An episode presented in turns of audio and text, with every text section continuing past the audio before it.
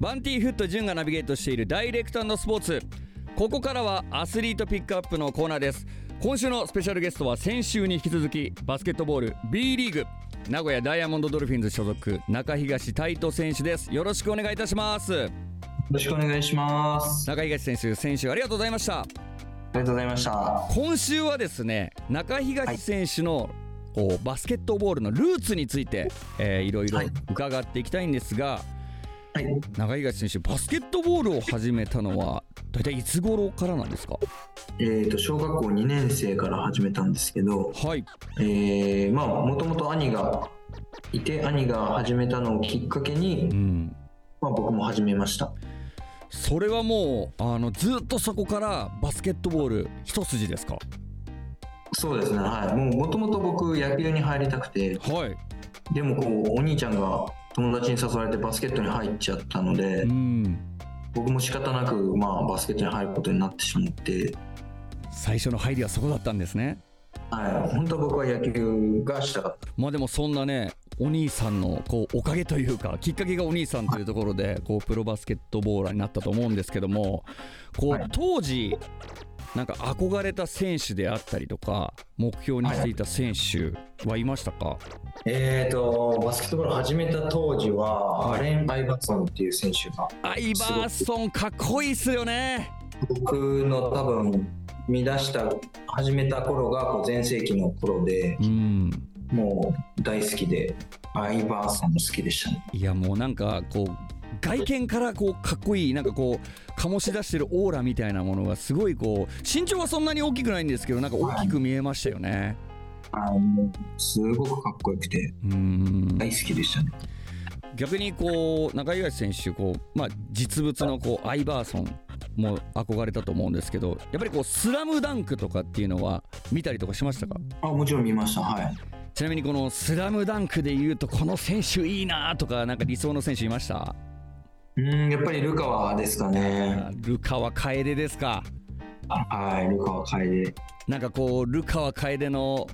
なんかシーンとか覚えてますか？一番印象に残ってるシーンとか。一番印象に残ってるシーンまあ、やっぱりこうもう最後のやっぱ桜木とのハイタッチがもうああいいですね。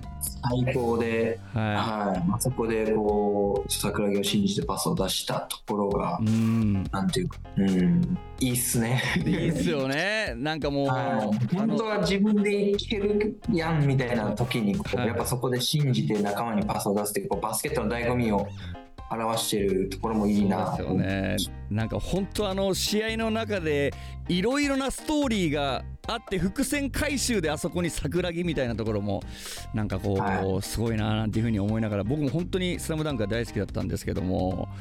長井選手がこうスラムダンクだったりアイバーソン選手を見ていろいろ育ってきたっていう話の中でこうプロ選手でやっていこうと意識したのはいつ頃からですか？うんまあプロになるとか言い出してたのはまあ小学校ぐらいから言ってましたけど、はい、こう現実味を帯びてあプロでやっていかなきゃいけないなと思い出したのはまあ大学2年3年ぐらいですかうん。まあやっぱりそうなってくるとこの B リーグっていう日本のこうプロバスケットボールのリーグができたっていうのはやっぱり非常に大きいですよね。そうですね。かなり大きいと思います。うん。なんかこうプロ選手でやっていこうとこうプロを意識した時になんか自分の中で大切にしてたものとかってありますか？ああまあやっぱりこうバスケット好きな気持ちを忘れないっていうことですね。うん。ここにつきますね。あの本当こうシンプルなこと聞きたいんですけど長東選手って身長191センチあるじゃないですか。これって大体いつ頃ぐらいから背高くなったんですか？でも高校2年ぐらいにはもうこの身長だったと思います、高校2年生で191センチですか、はい、中東選手といえばこうダンクというイメージがこうあるんですけど高校生の頃からダンクできてたら、はい、やっぱりこう周りからとかのこうなんていうんですかね声援とかもすごかったんじゃないですか。でも高校の時はダンク禁止されてて。あダンク禁止とかあるんですか 高校の先生が、はい、ある留学生要するチームの留学生がこうダンクに行ってなんか膝を怪我したらしく、はい、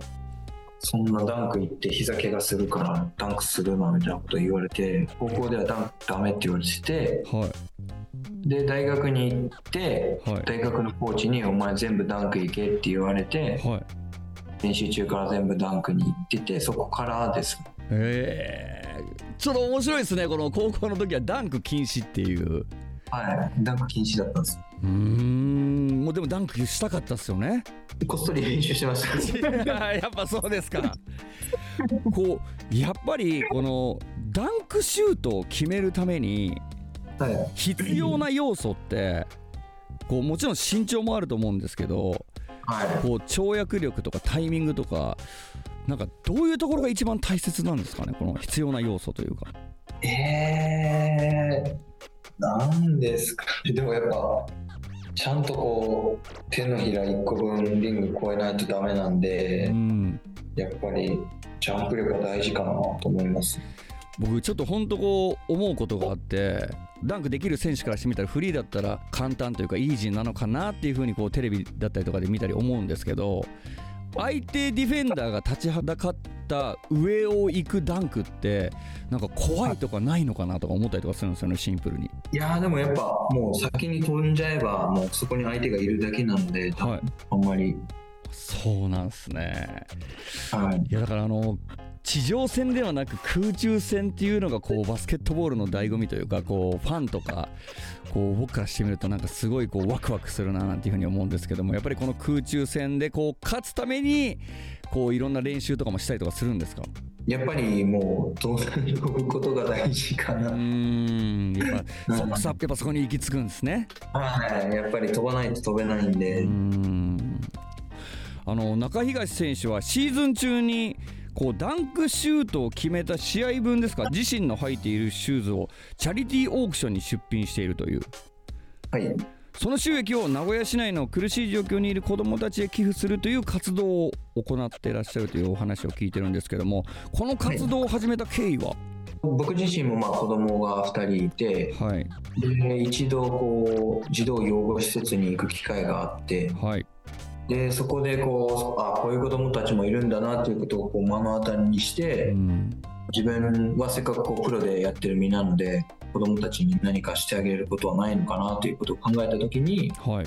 シューズを提供してくださってるスポンサーの方ができたので、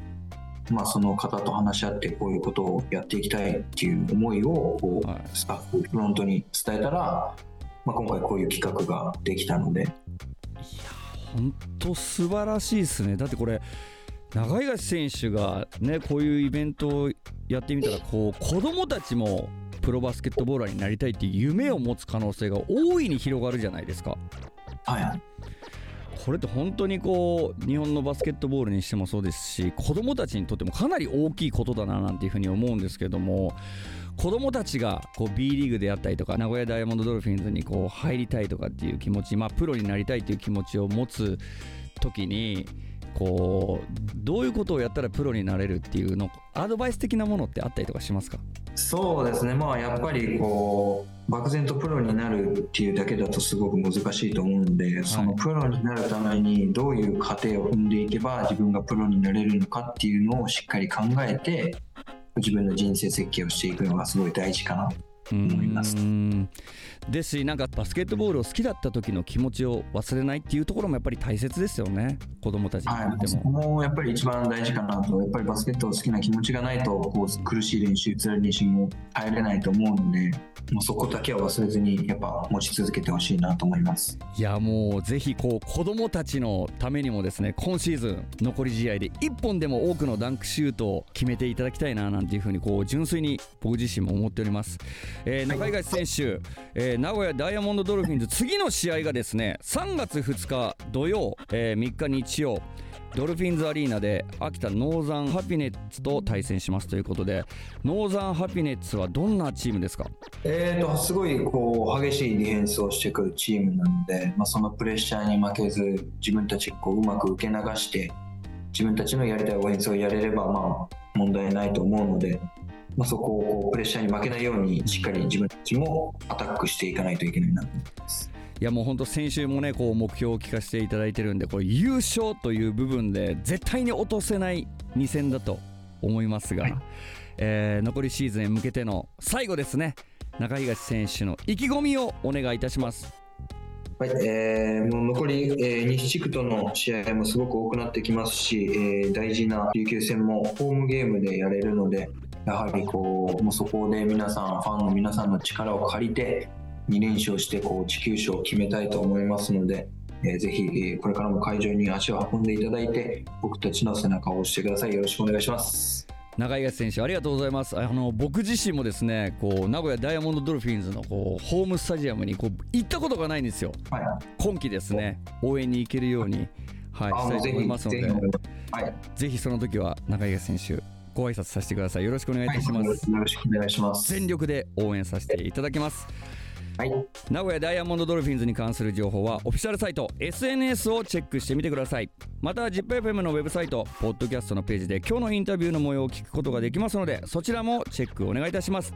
アスリートピックアップ2週にわたって登場いただきました。バスケットボール B リーグ。名古屋ダイヤモンドドルフィンズ所属中東タイト選手でした。ありがとうございました。ありがとうございました